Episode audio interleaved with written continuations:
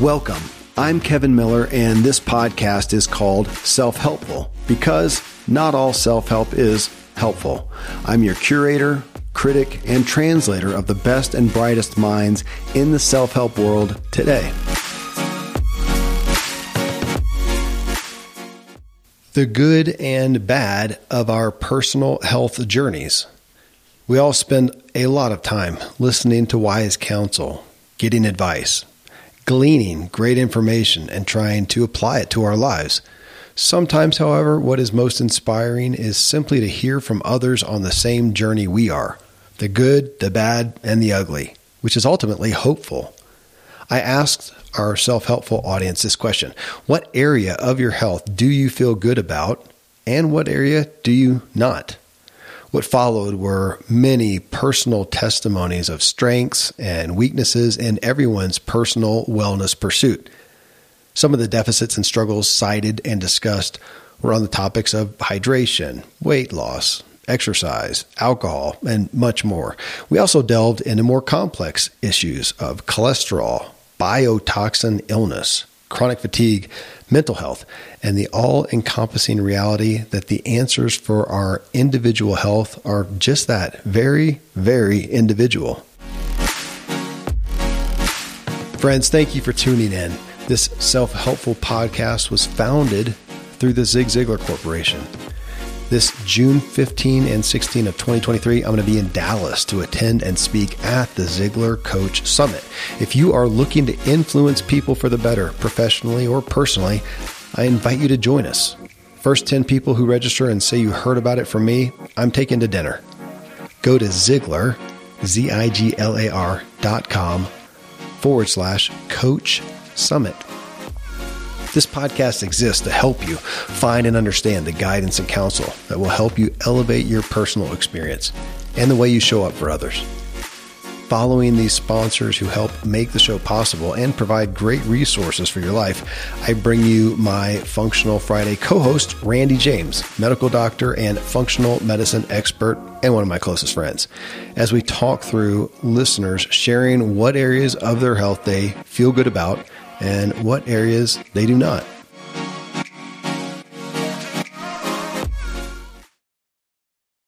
I'm a foodie and I enjoy learning about the process that brings great foods and beverages from idea to the table. And then I like tasting them and learning the nuances of what creates the most significant tastes from coffee to cheese to distilled beverages. I did a tequila tasting in Mexico and recently bourbon.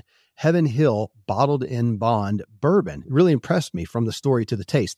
I grew up in Kentucky where horse racing and bourbon are famous, and I got introduced to Heaven Hill bottled in bond bourbon. It's produced by Heaven Hill Distillery, which has been and still remains family owned since 1935. And I'm impressed with the bourbon's ultra rich, smooth taste. And right on the bottle, it states that this bourbon is seven years old, which is actually three times longer than what's required to be certified as bottled in bond. I feel with beverages, the longer the prep, the better the taste. Being a bottled in bond product means it must pass a list of seven requirements that set the standard for this quality bourbon. So look for it at your local store. Heaven Hill reminds you to think wisely and drink wisely. All right, so today was another kind of a Q&A. And I think I, w- I want to just keep doing this. It's just so interesting to poll people on, you know, we can talk about all these health and wellness things, but I mean, you, that's not fair because you're seeing patients every day, so you're hearing that. But even those, those are the you know people who are cute enough to come in, and this is seeing just where the, the average person out there is. So I just ask again, what area of your health do you feel good about? What area do you not? And I kind of lumped them, some of them together uh, in some categories.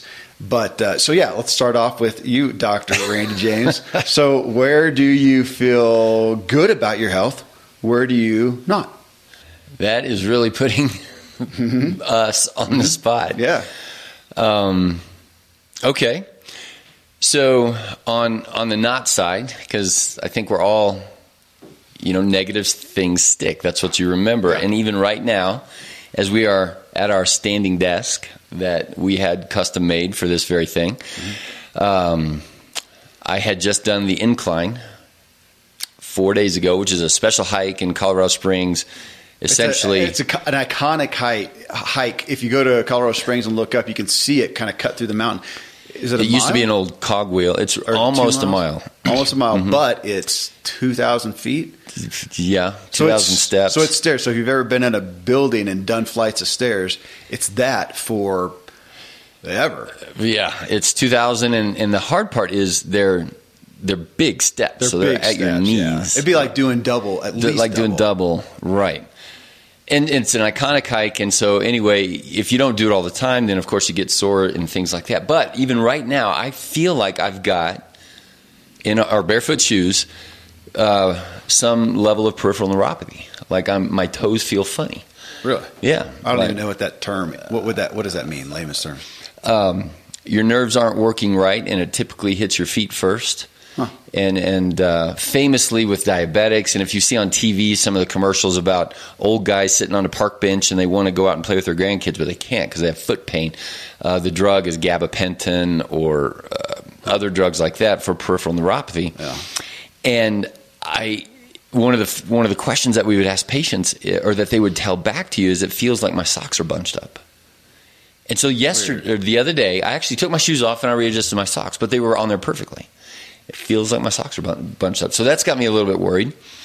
Um, my watch, the, we talk about our, our Garmin stuff all the time, and I think you and I have different models, and, and, and mine will record a pulse ox, the level of oxygen in your blood. And we live at 8,500 feet, so it's there's that. And a couple of shows ago, we talked to Bredesen, and, and you're going to bring up the, the exercise or the oxygen thing. Well, mine is recording me averaging right at 90 or under. So half the night I'm under 90, and that's not good. And I'm reading that book Breath that you and I talked about, and, and just all of these things are kind of stacking up. So, so those are the areas where right now, um, and I did the hike and felt pretty good about it and had a good time, and I feel so on the good side, the fact of being 52 and doing that hike and doing it at a pretty good pace, I guess that's an okay thing. Um, Oh, Well, and that's what's interesting too. And somebody actually said something about this in regards to feeling well. Like, okay, the guy he said John John Skipworth. He said I exercise regularly, and my blood work and BP blood blood pressure say everything is fine. They lie. He has capitals. They lie. Something is going on internally. Um, where, where I lost him. Something's going on internally, but nobody can seem to give me an answer.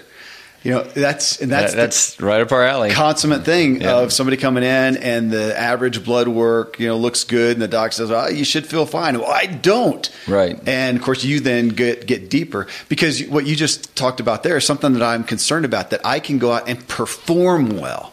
So on a given day, I can you know grit my teeth. I can do the incline. I can, you know, kill myself, get a good time. So you performed well. So you're this age, you did this performance, and that's supposed to equal everything's okay. And then over over here, though, looking at the biomarkers, looking at the measurements, and going, yeah, but it's not. My toes feel funny, or my blood pressure, or, or my heart rate was off. And the more I look at that, the more I mean, it- it's frustrating, but then I, I want to know. It's like what you say: you, don't know what you don't know. So you know, on sleep. So we're watching. You know, we both got the wearable devices. I'm, I'm about to upgrade. I'm going to get another one. I just think I'm going to get one with a heart rate strap that you can Mm-hmm. use too, because when I'm doing this Hydrow machine, the rowing Mm-hmm. thing. uh, Somehow the movement I, I read doesn't about it. It right. screws up, yeah, Yep. and it shows me with its heart rate of like 79, and I'm I'm anaerobic, so it's not doing it well. So I'm going to get a different thing. But uh, you know, on sleep specifically, of course, you you, you do have it. You found it again. The Yeah. Oura- you have the Oura Ring. So, a guy yesterday, it's a guy I met mountain biking. Older than I am, and he can motor. Uh, and he is using a Whoop. Have you heard that? Uh-huh. Yeah, you can do it on your, and it's. It, I'm I'm in, I'm interested in. I'm going to look at it, but again, measuring these things because I want to see where am I at. And you know, I look at my resting heart rate a lot and bothered often.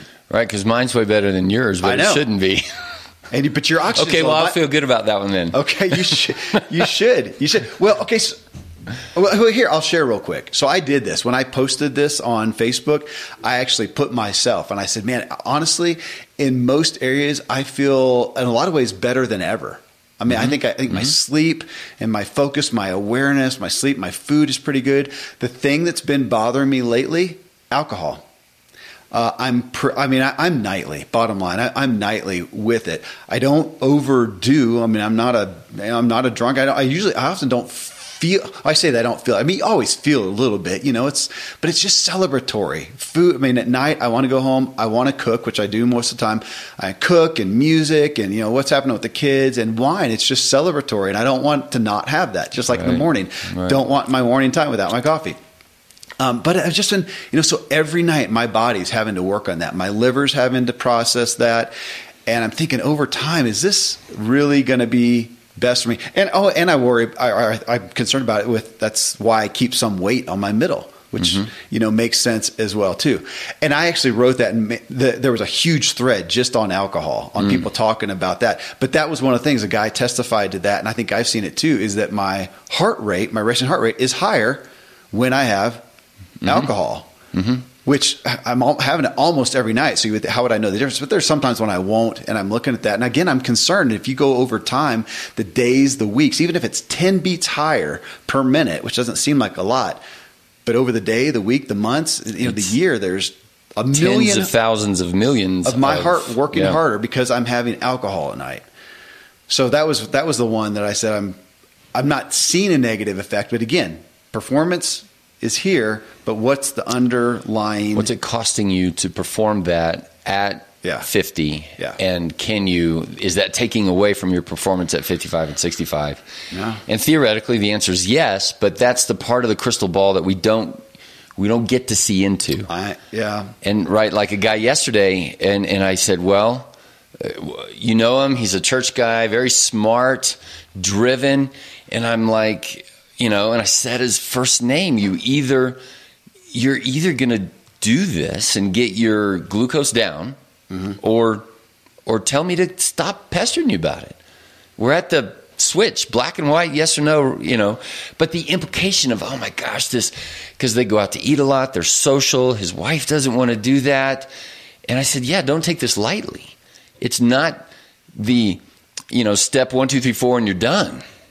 And and so to to us and to our listeners and to everybody out there, ultimately, these are the kind of book titles that nobody wants to buy. I know. It's, and it's the long term implications. Because if I ask this question, where am I with my health? Right here, this exact moment today, I'm pretty good, man. Yeah. I can go run, I can go ride, I have energy, I have clarity.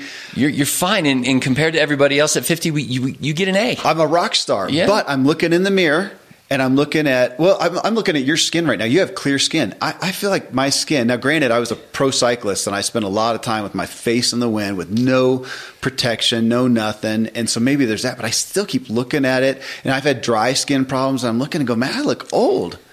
You're looking at me thinking That- the same thing right now. Well, no, don't but- judge. But here's one of the things when we set out on the deck, it's so funny because because I'll always see your hands too.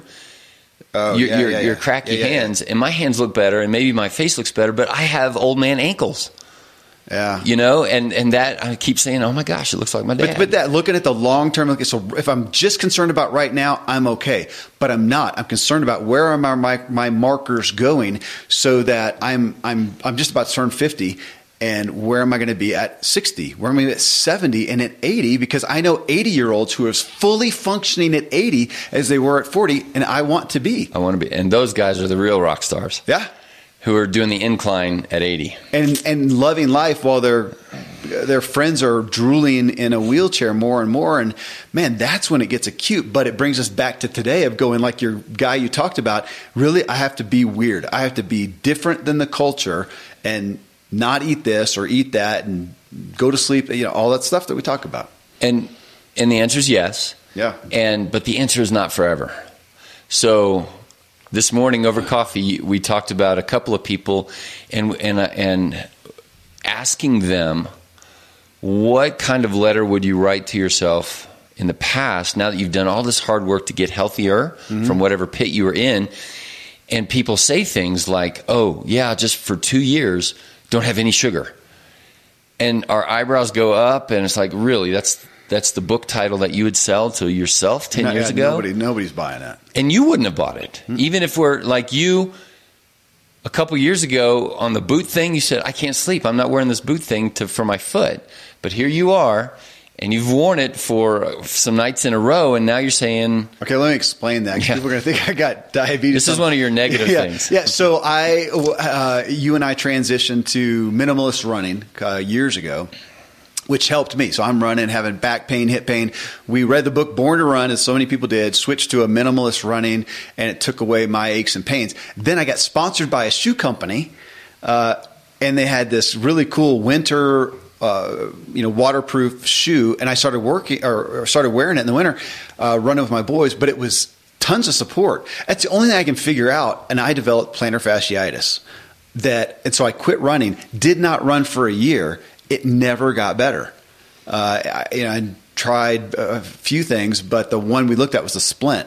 So yeah, I, I tried to wear a splint that kept my foot at a 90 degree angle, so it's not you know down and couldn't sleep. And so I said, I'm not doing that. And time went on and nothing's better. I went back to that and just did it long enough to where now I sleep fine with the boot and it is the only thing helping right now. So I'm back to running again. I'm using that at night and it, I'm in less pain than I was when I wasn't running, but not using the splint. So I'm making it.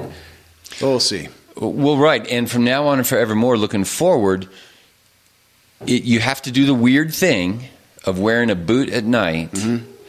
But not for forever. No, and then not. when you go, hope not. And when you go back to running, you'll run smarter. Yeah. Right, so there'll be a little bit more attention paid to that that toe stretch and, and getting Yeah. your arch all kind of thing. Well, I started Um, stretching. You and I both did some, and I'm a little more flexible. Not dramatically, but Right. So we'll go back to it, but not in the way that we did in the past. And that is the same thing I'd say to my friend. Yes, for two months, you need to really be paying attention to your sugar intake or whatever, but in so that in the future you can go back and enjoy the nice carbohydrates, but in a different way.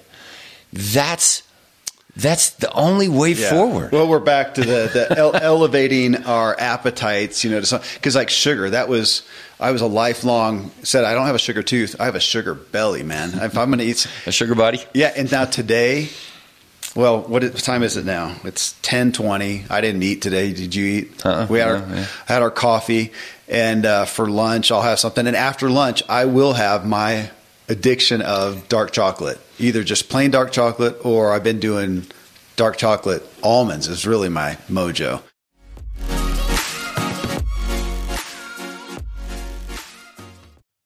Thankfully, the days of building a business website, then having this massive endeavor to integrate an online store are gone. Today, Shopify has fixed all that.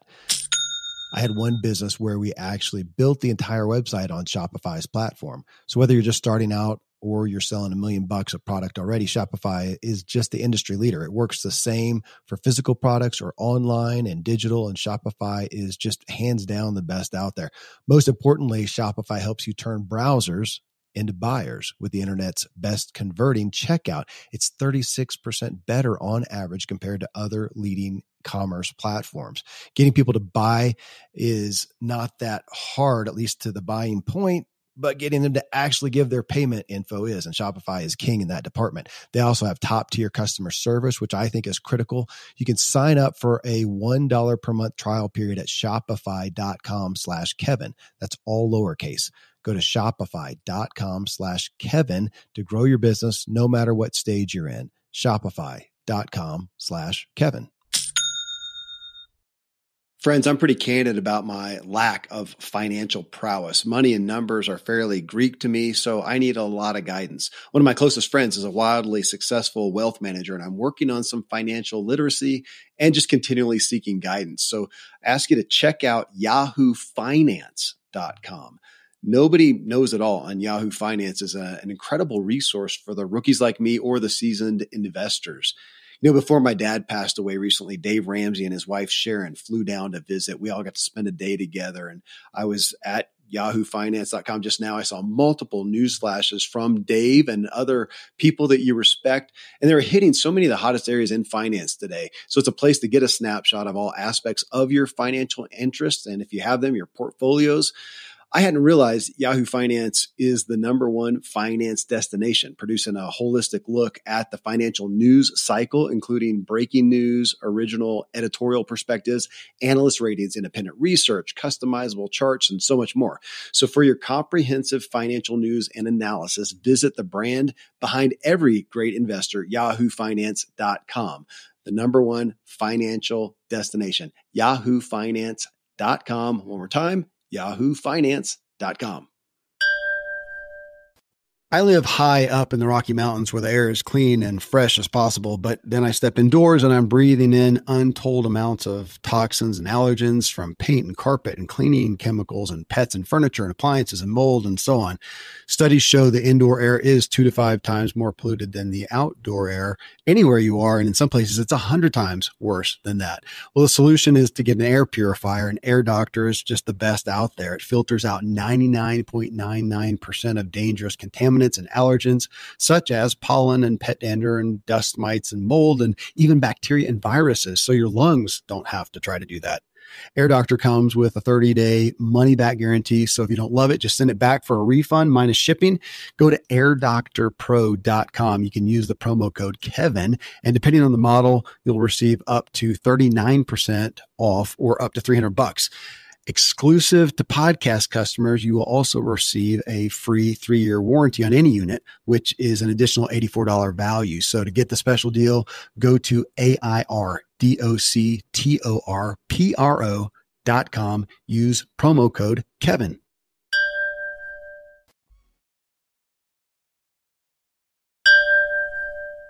you know, so I get my little sugar but throughout the day. Now, I, and again, wine at night, so I have some, but it's so much less, and I don't miss it to that degree.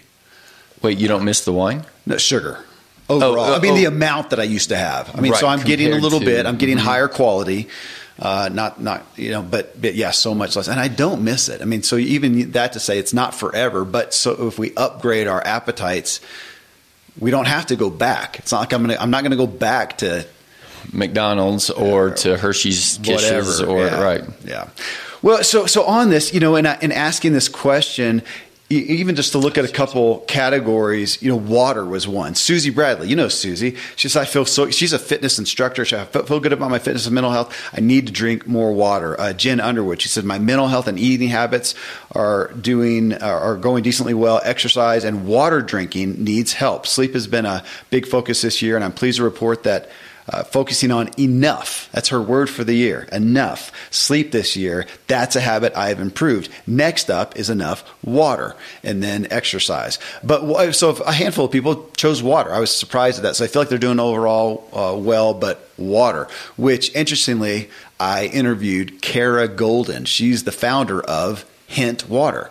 And that was her thing is trying to, she had, gosh, her story, I didn't tell you about it. She was doing like 15 Diet Cokes a day. Wow. Yeah. I mean, she developed a habit as she's doing all this big business stuff and realized, man, things are not going well. She had all this weight, her energy, whatever. And that was her primary thing. Wouldn't we all love to have, you know, a primary thing? And she cut it out cold turkey, went to water. And I'm just like, you know, 40 pounds immediately went off. Her energy, her skin, I mean, all these things helped. But then she also realized, man, it's just boring to mm-hmm. have, mm-hmm. you know, just water. And so she starts playing. This is a consummate yeah. small business story. Starts playing with fruit. Of course, you know, fruit juice is super high. So she's like just a little bit, you know, infused a hint, a hint of, of that. So it has no sugar. So here, let me, I got one. Yeah, for, for those who watch the video, there it is. Okay, so they sent me a case of it. And so it's no sugar. And she even talked to Coke at one point. They're like, Americans are never going to drink anything that doesn't have a little sugar in it. Well, she's making millions of dollars with uh, it literally has no no sugar, yep.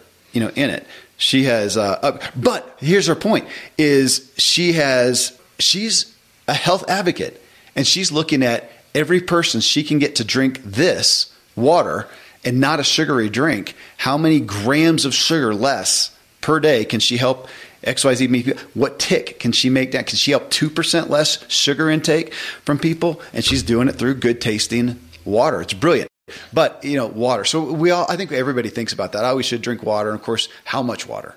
And uh, enough. I'm I'm, I'm impressed with that statement because it depends on how much are you exercising, how much, uh, another phrase that I like is you should also be eating your water, meaning most of what you eat should be vegetable, plant based, and that doesn't mean you should eat the plant based meat new hamburger things that are but if you're eating vegetables you are eating a lot of water too so that will hmm. reduce the amount of so that's good it, it's hard to say half your weight in ounces and those kind of things um, you and I, I think we talked about hydration in earlier shows, and, and my thing was tea, that because water was boring and mm-hmm. and and all of that, same as what she was going through. But I, I didn't want to sip on coffee or whatever all day long, so tea and all of the herbals and greens and whites and yellows became my thing. I, I never see you drink water.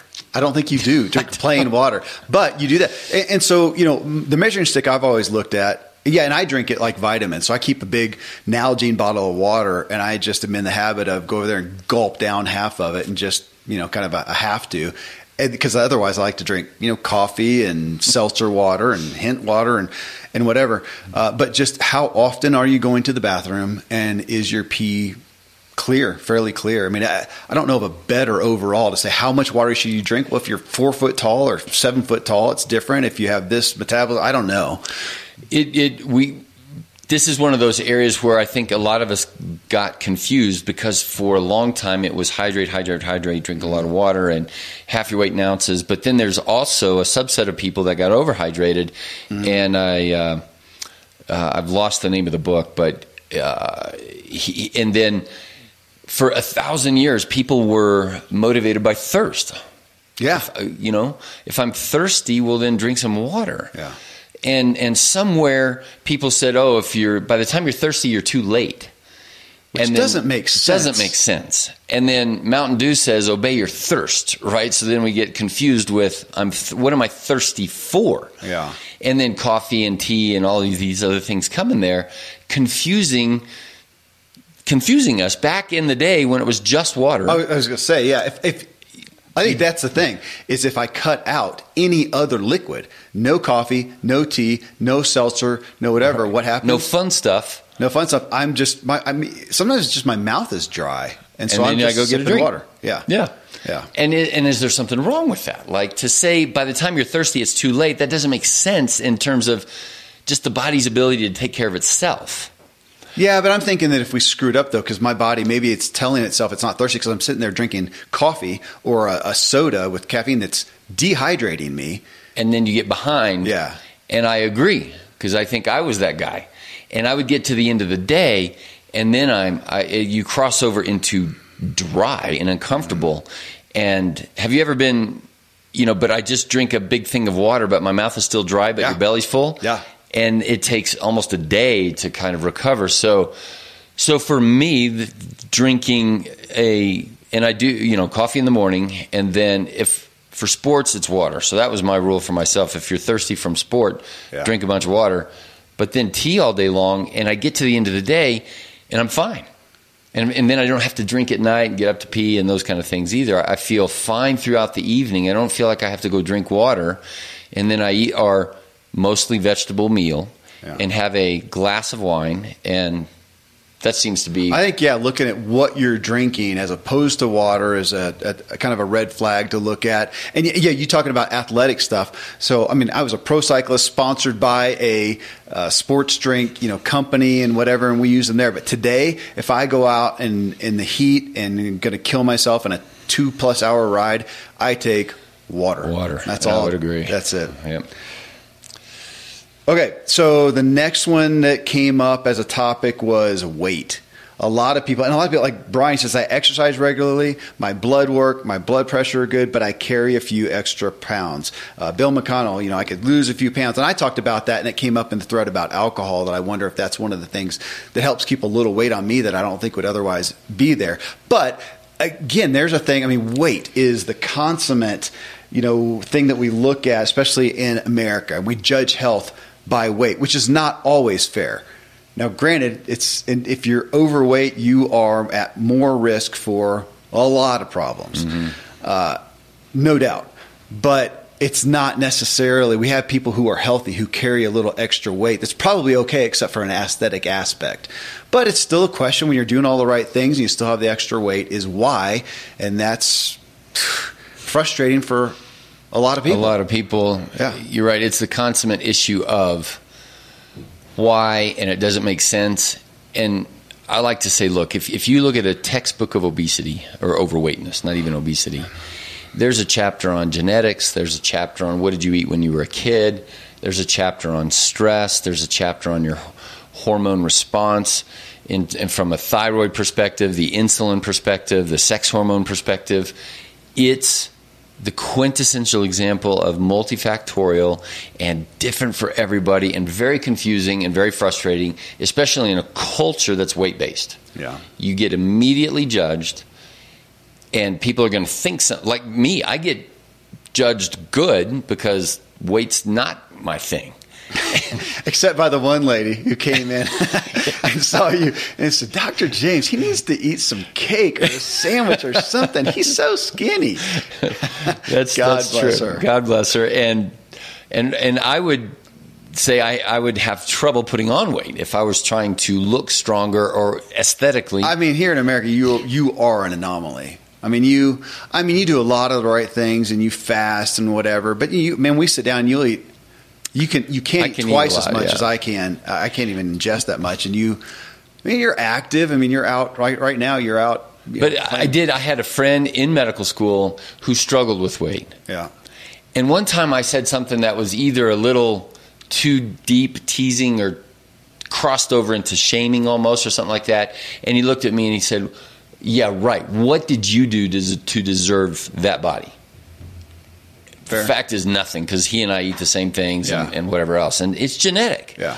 on that side. But I also watched my dad, who lived very similarly, didn't think about weight. And then when he hit about 65 or somewhere around in there, he put on a lot. It just clicked over. Yeah. And I worry that that could be me. And so, Well, but but but just to go to that, I mean, could you say genetic? Right. There's as, uh, what's the line? Genetics loads the gun. Your lifestyle pulls the trigger. So here we are, and regard. So you and I, I can put I can put weight on, and I just I'm not going to look at you and go it's unfair and what. I just have to adjust according to what I got. that's right. Um, so I think you know for all of us, so that is frustrating. I think unfortunately there's a lot of people who are doing a lot of the right things. They got a little extra weight. It's probably not that big a deal. It's just a cultural thing, and they've got this avatar in their mind, like I do, of zero body weight and you know ripped muscles and whatever. You just got to make peace with where you want to be. But if you're really struggling with overweight, what what is c- categorically what is overweight? How many? Like a percentage? Technically, is using the BMI scale. So normal being 18 to 25 body mass index. Oh, but that no, uh, And- not everybody knows how to measure that. I mean, but if you if you look at like the average weight for a guy your age or you know a person your age and height and stuff, is it uh, thirty percent body fat or where? You know what I mean? Can you? I mean, and well, no, the BMI is going to be your best, easiest tool of Okay. How much body mass do you have per how tall you are, and but like you said at the beginning, some people carry more weight. So the people in that 25 to 27 category who would be slightly overweight, actually, this is a, a confounding piece of information. They tend to live longer. Now, now, do they live longer because they're carrying extra weight, extra weight, or because, like the French paradox, they're having that extra wine or fatty something, and they just don't worry about it. Yeah. and they enjoy it. It, it is joy and celebration versus a guilt response, and that's another one of those confusing chapters in the, in the weight book. And and so all these guys who say, "Oh, I just want to lose a few pounds," you know what I would say? I would say, look, just lose the word snack Yeah. just there's no such thing as snacks. Like we live in a cul- like I tried that on my kids the other day. Like stop saying the word snack. Yeah. it didn't work. But it so well even in my own house, why do I have kids who are addicted to an after school snack? Uh, yeah, you don't know this. We did this. So with my youngest, you know, and she's yeah, has you know some food issues and whatever, and it was always a snack. And I finally got her out of it. Said, look, do you see your older brothers and sisters? They don't do a, a snack because most of them don't for the most part. Eh, or it's not a you know conscientious thing. And I said, "You're getting to be a big girl now. You don't need us." I tried to do that, and so we're at the point now where, for the most part, most days she does not have a snack. She's grown. She's grown into it, and she you know doesn't need it. Yeah, I don't think about it. My gosh, every once in a while I might grab some nuts, but yeah, I don't. We eat so seldom. It seems like. The, the thing that helps me out the most there is being busy and eating. And but this is what we're I'm encouraging people to do: eat at meal times. Yeah. And if you want to lose a few pounds, I would do a construct of the intermittent fast. I would start off with the mindset of we are overcarbed mm. and oversnacked. So if people Yeah. can just lose the snacks, and then at meal times, eat meals, and in between meal times, drink some more water. You know what? Uh, drink some more water. Now, I was going to say, I, I do have, especially in the afternoons, man, I'll have that hankering for a probably a snack. It's just it's just something to appease my taste buds, and I will go do uh, a decaf coffee or a seltzer water. That's kind of gotten in my habit. I have my snack. I upgraded my appetite. Yeah, and I have You with had a that mindset. as Uh-huh. opposed to whatever somebody would have for a snack. So I will save my favorite teas for the afternoon Oh, and look forward to that. Yeah. And that's kind of the Well, yeah, and, and this morning we didn't have breakfast. I didn't think about it because I had a nice Starbucks. look forward to. Sipped it for an hour, and Yep. yeah, yeah, there you go. Well, so yeah, weight is an issue. Now, exercise was probably um, the next biggest category, if, if, if we put them in, in categorically, where people said, I feel good about everything but exercise. I know I need to get, uh, this is J- uh, Jody Tootin. I know I need to get a little more. I have been lax over the summer because of the heat, and I don't like gyms, but now it's cooling off. I plan to get more hiking in. Tanya, I've been, uh, I haven't been drinking alcohol now for about a year. I just recently did a, went to a plant based diet after listening to Dr. Greger. I don't know who that is. I don't know. Okay. Uh, I could be doing more cardio and strength training overall, uh, though, but overall my health as well. Uh, Bonnie Stafford, same thing. Everything's good, but I could use more exercise. Uh, Lori Golding talking about I feel pretty good about my mental health as I've been really working to improve in that area. I'm not feeling that good about my physical health uh, right now, though. And people talked about, I saw there were comments good and bad regarding the pandemic. Had a lot of testimonies to, man, that kind of just knocked me out. Either they didn't have equipment at home, or like a lot of those people, they just lost the accountability and the camaraderie of going to gym, which is my wife. Um, and she she hated it when the gym closed, and she does it pretty religiously. That's her thing. Didn't matter a lick to you and me. You've Right. got your treadmill, and we've got the outdoors, and we did it. So yeah, different experiences for different people in regarding that. But exercise, it is interesting to see that. And a lot of them attested to that. I've been doing well with my mental health, focusing on my mental health, but not doing the exercise. And that's one where, yeah, you can't you can't overcompensate enough to not to be sedentary. I mean, the downfall is so detrimental. And that's one area where I'd look at you and you would say, I'm doing pretty well there. I'd look at me. I wish I could just do exercise and Right, go nuts everywhere could- else. Eat, Right. drink, and be married, and go exercise. and go ex- and a lot of people actually especially in in the 80s 90s zeros had that mentality doesn't matter what you eat go exercise it and people would exercise and then reward themselves with a frappuccino and Well, gosh, that's athletics, man. We did that. You go out, and you know, for me, it was we go ride five hours, and we just mm-hmm. annihilate the buffet the rest of the day. That was, that was the payoff. that was the payoff and and it but remember we use the NASCAR mentality of if you're going to go annihilate your car Yeah. and you want to perform then you give it really good food and good treatment and all of that but in our bodies why do we why do we demand this performance and then reward it with Doritos or a Frappuccino? It doesn't make any sense, and it really doesn't. On on my side, I think exercise has become more of a struggle, um, just from timing wise and the crazy kid schedule, and that's where COVID impacted us. And so, for half of the week, Monday to Monday through Wednesday, it's I just it's nothing almost and then I try to catch up on the weekend and do do some more. Uh, but the idea of every single day exercise, I would struggle with that one. Yeah. Yeah. Well, so uh, exercise, uh, obviously a big one. Now, here's some, and I just put them in the category of complex. This is your world right here. People who talked about, gosh, I'm doing these things, but X, Y, Z. So Jeff Bayless. So he's a, uh, a military guy, I think uh, Air Force, and he says, uh, through exiting the military recently, I went head to toe, stem to stern of everything health, dental, mental, health related. I have the body of a 20 year old in most regards, and yet my total cholesterol has always been high. It's genetic for men in my family. Four months ago, I went mostly plant based with a little fish, very little cheese and eggs, uh, whites only. My cholesterol dropped 10 points in one week. Coming from Texas, growing up hunting, and a life in the military had me stuck in the groove of that's just how men eat. Uh, the lesson here is to remain objective and understand that everyone is different. Uh, there's no magic pill. We have to know our strengths and weaknesses and adapt when necessary to optimize our health. Great Great overview. Great overview. Uh, everybody is different. I would, since we're in the complex side of things, I would say, well, did he mean total cholesterol? And if he, and if that's what dropped ten points, I would say it, it, that doesn't matter at all. If he meant the LDL, then maybe it matters. But for everybody out there, I think that a learning point here would be to learn for yourself and even talk to the doc that the the, the cholesterols don't matter it is what is the LDL particle or the apolipoprotein B, ApoB for short. That is the atherogenic particle. Atherogenic meaning that's what's causing the atherosclerosis that leads to heart attack stroke, which is why we look at cholesterol in the first place.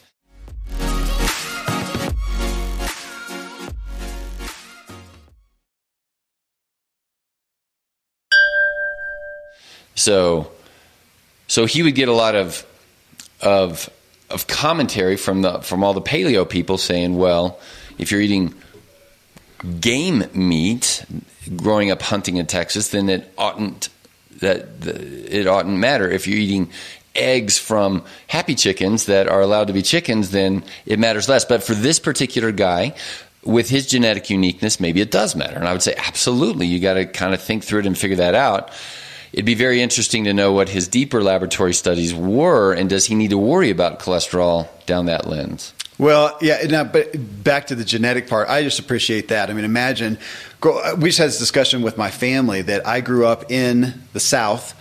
Uh, I have a brother, sister, you know, mom and dad who love the South. They love the environment of the South. They do not like it out here at 9,000 feet with no humidity and dry.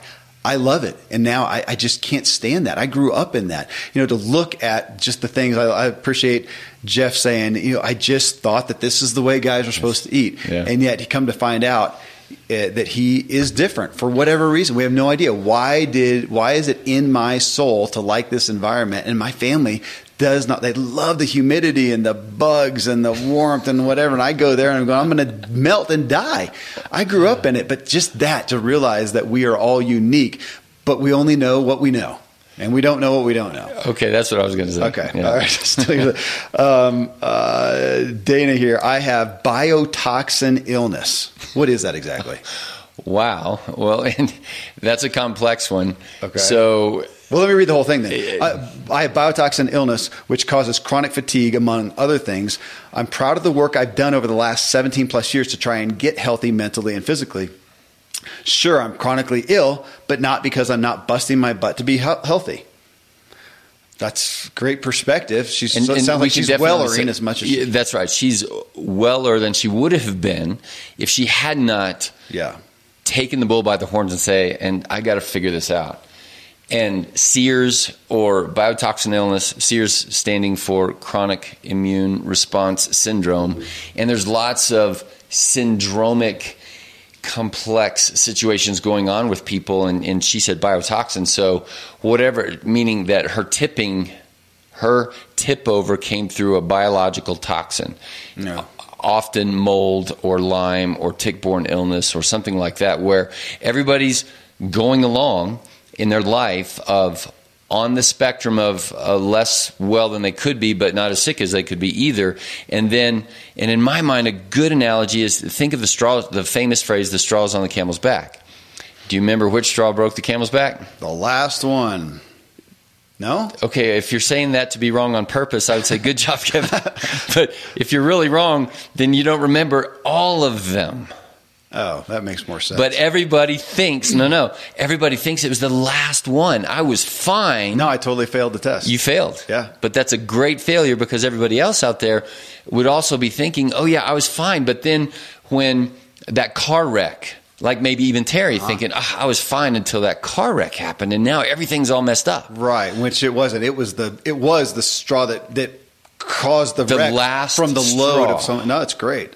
Okay. And so, okay, I'm going to, let's stay there. So biotoxin illness or even the cholesterol piece, that's just a load on the camel's back. It's not making you die. The camel doesn't die, but there's a crack in the back and you say, ah, I can't get back to quote unquote, I can't get back to normal. But remember, way back on show number one, we said we don't use that word. I can't believe we haven't talked about this because you just. No, I mean, I- I, just totally failed the test, and you're you're right. We, I still. That's. I mean, that's the truth. So in my head, I'm still saying that's a straw that broke the, that last thing. You're saying no, it's that all last feather that caused you because you've been carrying a Loading load. those other feathers That's on a there. great perspective. Did you write that, or is that? I'll take credit for that one. No, that Great. everybody thinks I was fine until, Mm-hmm.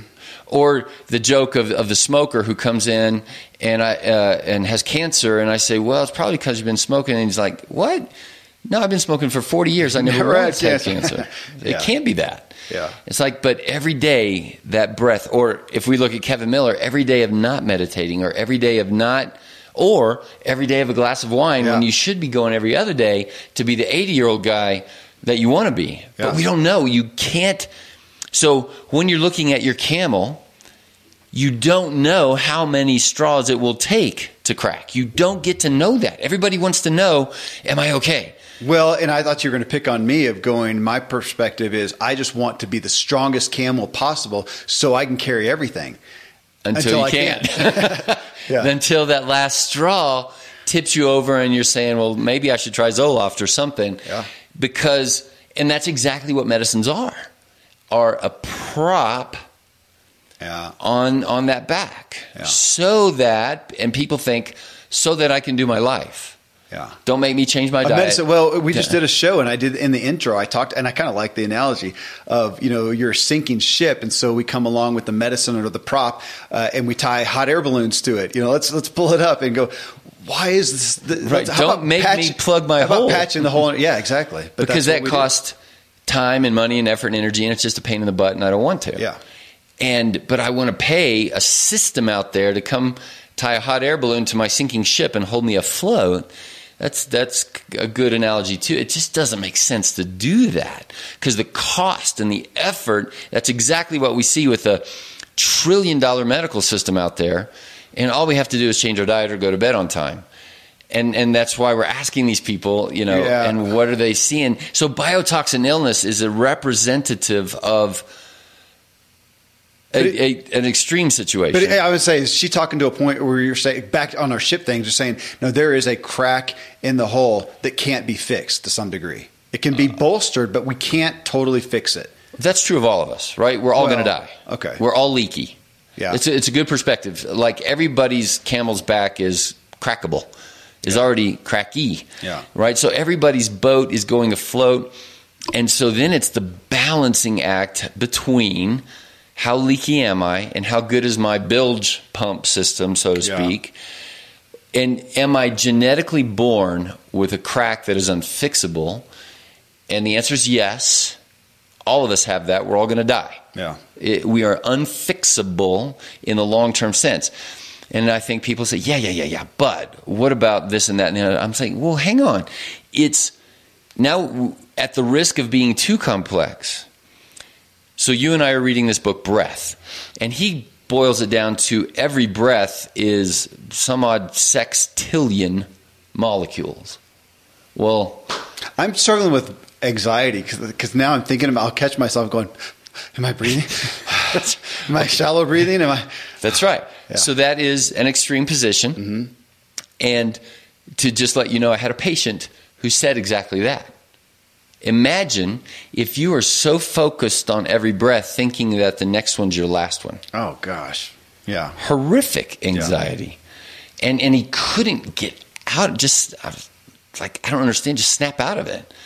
And and you can't and that's what anxiety is and depression and those kind of things so you we at the risk of being overly aware of every breath or every molecule of food or every single word you say to your spouse and was it in the right tone and the right whatever or every single thing we drink. And and then people say well gosh you can't think that way and you got to die of something. I'm like you're right. So then the opposite spectrum is eat drink and be merry for you mm-hmm. were going to die. Somewhere in the middle then and for a biotoxin person she likely had a genetically predisposition and she had the misfortune Right, of being five, born five. She could have five brothers and sisters all exposed to the same thing. She was exposed, and, she broke. and she got it. So, and she had the misfortune of being born in a culture that overcarbed, overstressed, undervegetabled, underhydrated, underslept, and the and she could have gotten it with a better diet per se than, Than her brother. guy. Or we could go look back and say, no, she was the one kid more, more prone to the snacks and the carbs and whatever, and so she was dragging herself down. We don't know. we, we we can't know. But every single person listening to this is a camel, is a boat, is leaky, has has a back that can break. Even Kevin Miller, and and then the question is that, that we've talked about it. So be aware, be wise. What load are you carrying on your back? What load do you want on your back? I want to be a father. I want to be a husband. I want to run a business. I want to run. So what do I leave off that back? Yeah, yeah. and that's encouraging Yeah. because I have control, but it's also daunting because I can't know the future.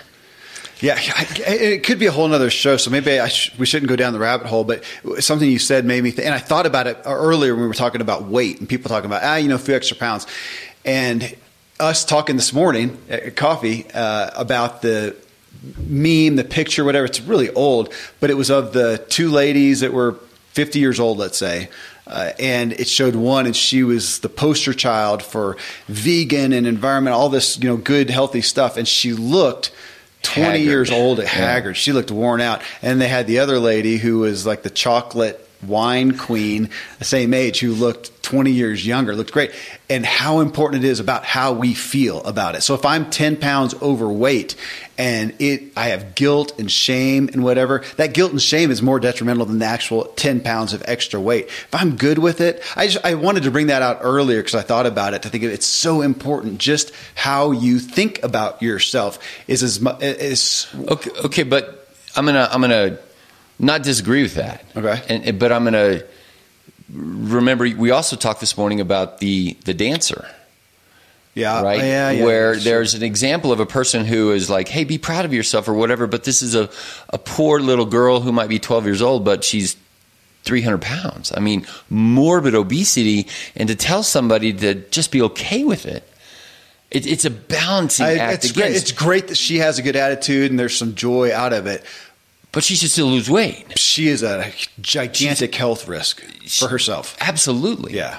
Now she can say, "Well, God made me this way, and I'm and I'm going to enjoy." And and for me, I could say, "Well, I'm just God made me with the bunched up sock feeling in my shoes. I'm just going to choose to be okay with it." I, I could say that, and and uh, that would probably be, maybe be better than being ridden with guilt over, "Oh my gosh, I'm such a failure as a human being that I can't even you know wear my socks right."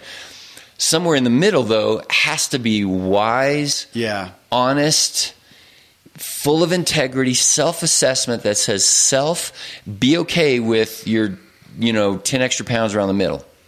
Or self, get over the fact that you need to do less chocolate and wine and give your body a chance. Mm-hmm. And, and, that that's so that book is Well, so hard to sell. It's that tension in that scenario between being content. Okay. And I, Kevin, be get get rid of the guilt, get rid of the shame. Be just be content and at peace with me today. Yes. And do I just stop and be there? discontent. Well, I'm going to play with semantics of words because you could put them different ways. But I, I tend to think of it: be content. But am I satisfied? Am I done? No way, man. I can be. I can be weller. I can be better. I can be wiser.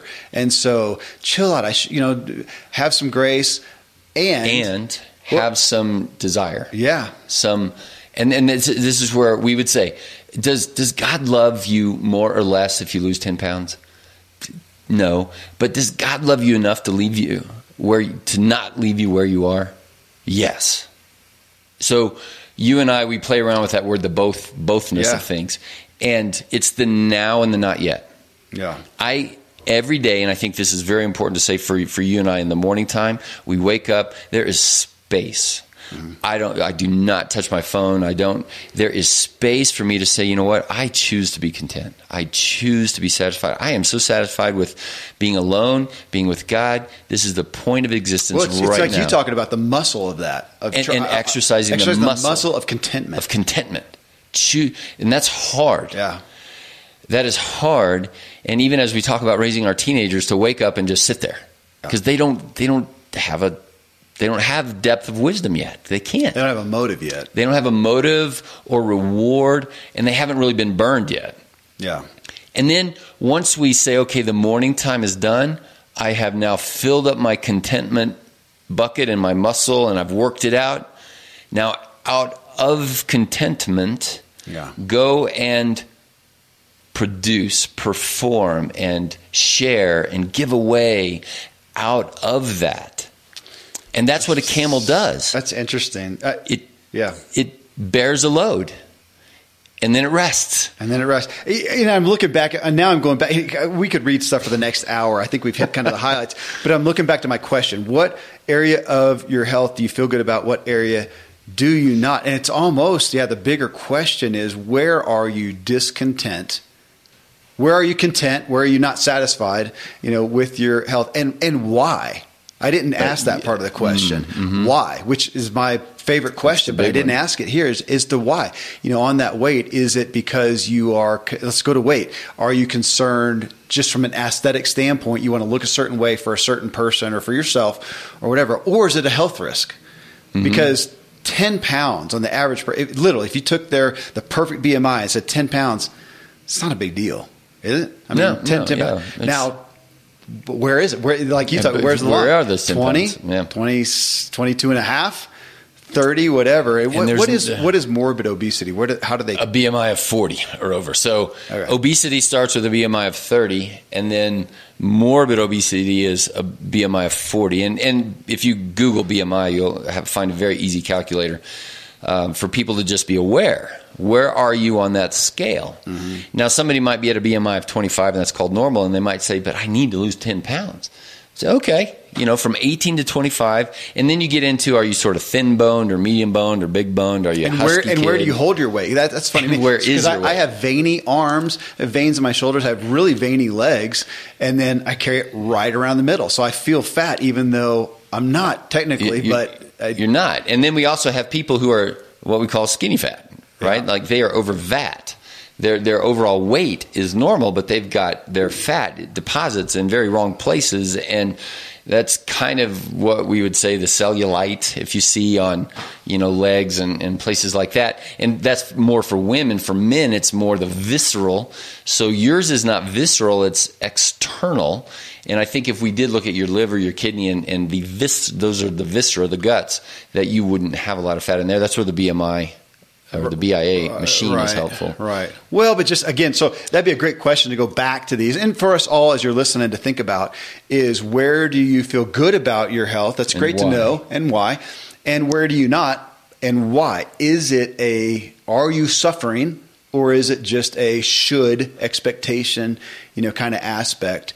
And yeah, to know because how we feel about it is just so It's- dramatically important. it's going to determine our behavior, which then leads into the result. Yeah. And we're back into that cycle of, of the bothness of the now and the not yet.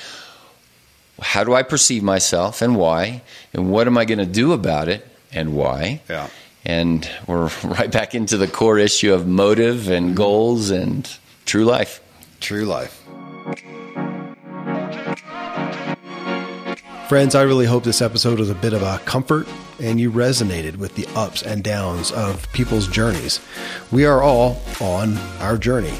Each journey is somewhat different, yet we're all striving in the same direction toward our best wellness. Thank you for tuning in to the Self Helpful Podcast, where I strive to help you and me elevate our personal experience and the way we show up for others. Stay driven, my friends.